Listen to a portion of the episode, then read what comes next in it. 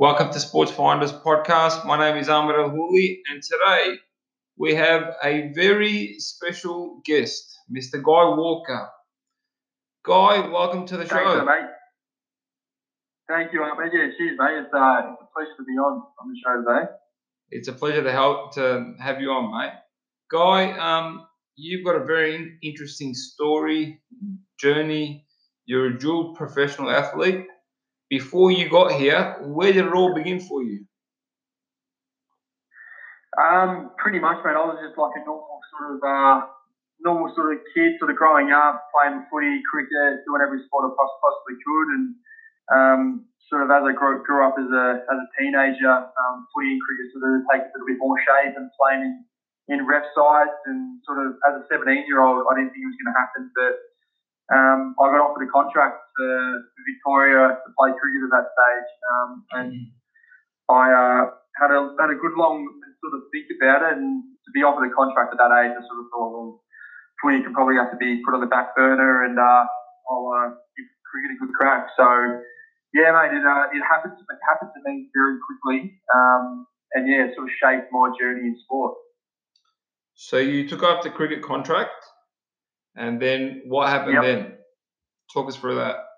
Um, yeah, so pretty much I took a I took the Victorian contract as a 17 year old, um, and straight away I sort of signed the contract. Um, I was playing for the Australian under 19s in New Zealand at the time, um, and got back the next week from that and signed the contract. And the next day I was uh, I was in the MCG training in the MCG with some of my uh, sort of childhood heroes, sort of Cameron White, Glenn Maxwell, uh, Aaron Finch um, I was sort of training with them the next day. So I was a, um, a year 11 school school kid um, who went from um, going to school every day um, to sort of training with your childhood hero. So it was a it was a pretty special special thing, and it happened extremely quickly for me.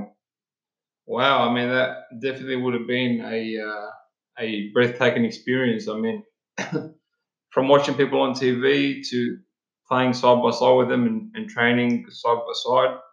Um, how did these guys welcome you? Like, what was the feeling? Yeah, it's, it's, it's funny. It's uh, you sort of don't really know to start. Um, I can sort of remember being so young. It was probably eight years ago now. Being so young and walking in, and they're just like normal, normal um, fellas, just like you, you and I. Sort of said hello, and um, they were very welcoming, um, and sort of got along with a with a lot of them really, really, really quickly as a 17 year old. So, um, mate, I had a great time. They were so good for me. Um, they passed on so much knowledge, and um, yeah, it definitely helped my cricketing cricketing journey out before I started getting injured. So um, yeah, it was, it was I sort of felt very comfortable very quickly with them.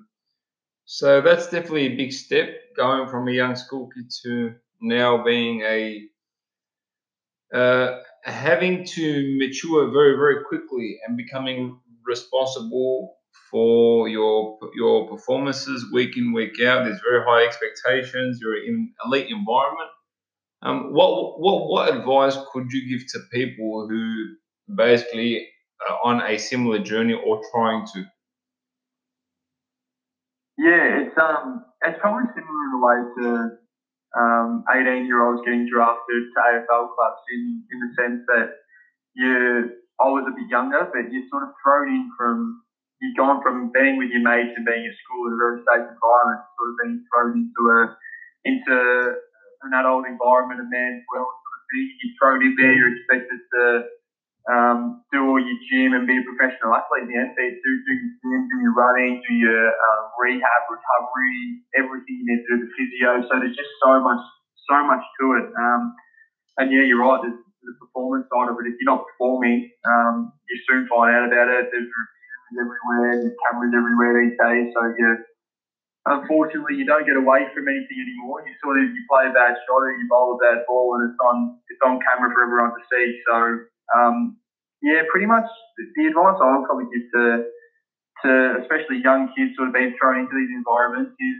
um, you've got to you've got to sort of treat it as a professional environment um, as much as you can. It's hard because you're going in and you're under such a strict regime like the whole time, but to try and get yourself into a, into a routine as quick as you can, and it's one of them experience things. You've got to experience sort of the the way that um, professional sport works and what's expected of you, and that there's probably hundreds of thousands of people out there that want to do that job. So there's going to be a lot of critiquing. Um, unfortunately for me, like when I first started, the social media aspect of it wasn't so large. But I almost feel sorry in, in a way for, for younger people these days. Um, with social media, there's sort of a lot of people out there that are out to just sort of trolls in a way that um, are out to sort of tell them how bad they're going and how bad a sportsman they are and what they look like, and, which is pretty horrible. But um, yeah, it's, it's what professional athletes have to deal with these days.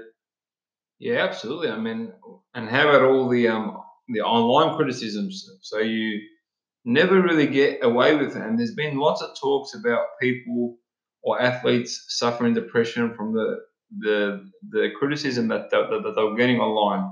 Did you face any of that? And if so, how did you over, overcome it all?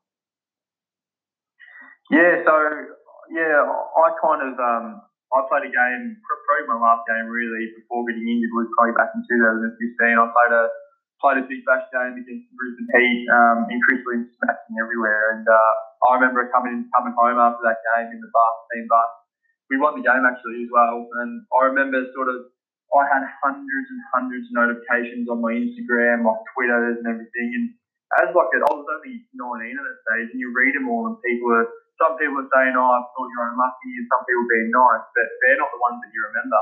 The ones yeah. that you remember are the ones that are grown men. You can see their profile; they're grown men, and they're swearing at you, telling you that you're no good, that you should pack it up, that um, you're worthless, and like I think I think the thing is is that a lot of people that I've seen are sort of say, oh well, professional athletes they get paid so much they should deal with this social media aspect, but I don't think money should be involved in the way like no one should have to deal with hundreds of people telling them how bad a player they are or how bad a person they are or what they look like or anything. No one should have to deal with that. So that's what I was saying before about how I feel sorry for way perspective on, on, on professional athletes having to deal with, with this social media. And that's why a lot of them now, um, that's why a lot of them now in the media, you see, they don't really have much of a personality some of them in the media because they don't like being in front of cameras. They don't like being critiqued because they're so used to it and they don't really want to be sworn at or told that they're worthless and they're no good anymore. So yeah, it's a different world now, unfortunately. But um, yeah, I don't think many people have the answer to it. Yeah, I mean it's um it's definitely different. It's very challenging, and you have to be really really strong mentally to sort of look past it all and just focus on your craft. So I mean, yeah. that's um, it's definitely something that's affecting many lives right now. So it's it's a serious issue from from what from what we've seen recently. Um, okay, so yeah, definitely. So so you went on and played in, in the Big Bash and so on. So what would you say was the highlight of your cricket career? Um, I'd probably say the highlight of my career, mate, was uh, probably just all the obviously the, the on field, there's some great achievements and some things you look back at and go, oh, well, I got to achieve this and achieve that. But I think the thing that I, I loved about um, sport so much was the, the friendship I, friendships I got to got to make and um, I got to live live up in at the academy up in Brisbane for about three months when I was when I was quite young and I got to live with one of my best mates' career, which was which was Billy Stanlake, and to, to see some of your mates now playing for Australia um, playing for Australia, playing for their state, playing for Big Bash. You, when when you watch them and they're doing well, it, it, it's a great feeling to see some of your mates that you've grown up with sort of achieve a, a lot what they're doing, the camaraderie of, of the dressing room, and sort of that, that that's what I I sort of loved about professional sport. Um, and it's something now that I'll, I'll, I'll, get to have for the rest of my life. I'll get to have some great mates um, all over in footy and cricket now, so it's great. It's awesome you got the best of, best of both worlds. Yeah, exactly. Um, talk me through the transition. I mean, AFL's different sport, a lot more physical, yep. a lot more running, so on, so on. How, how was that transition? Tell tell us. Um, yeah, it was it was an interesting one. So, like I said, with um, when I was younger, I sort of played footy and cricket, um, rep level both, and I sort of thought that um, as an 18 year old, I'd sort of um, play my play my sort of 18th year as a as a TAC Cup athlete, maybe get drafted or choose cricket or I didn't know what else to do. So um, yeah, being contracted as a 17 year old, I sort of didn't get that opportunity to sort of go into footy. Um, and I, when I, as soon as I lost my contract um, for cricket, been injured for I was injured for three years, and um, after that, you find out that uh, organisations aren't that keen on paying you any more money when you're injured for them. So um, I uh, lost my contract, and I was in England actually last year when I lost my contract, and I was thinking about what I wanted to do. Did I want to go back to footy? Um, and my manager at the stage sort of called me and he said, "Well, there's three or four teams that are interested in trying to get you across and um, want you to play footy for them." Um, wow! And it was quite a it was quite a funny story actually because I, I, sort of came back and um, a lot of interstate clubs were interested, so I went up to went up to Adelaide, went up to Brisbane, and sort of did a bit of training with them and. Um, they were happy, and I was uh, thinking about where I was going to go to, and sort of Melbourne came to the table with, with days left, and um, I kind of wanted to stay in Melbourne. Um, and yeah, with a few days left on with the contract negotiations, sort of Melbourne popped up and sort of said, "Well, I want to stay in Melbourne. Here's your your contract offer, and um, we can see your a bit of development um, in you, and uh, we want you to sort of be a speedy sort of halfback flanker." Um, so that's pretty much where, where it was at. But yeah, for sure, the um, the the side of the running side, and uh, I sort of knew I needed to get a bigger body, um, bigger frame, um, which I was working hard at the start of pre-season. Um, but unfortunately, yeah, got injured again, and uh, yeah, so my body sort of didn't um, hold up under the scrutiny of of the training. It was for a while, and then sort of one training session before Christmas, the last kick of the session, I tore my quad and got a hit and didn't wow. think anything about the, the hit, and um, and then ended up ended up finding out a month later that um, it was nerve damage to the shoulder and was going to be quite serious. Jeez, very very unlucky. Um, how was preseason like? How do, do you train a part of the normal group, or do, or do you have a special program because you're coming from a different sport and so on and so on?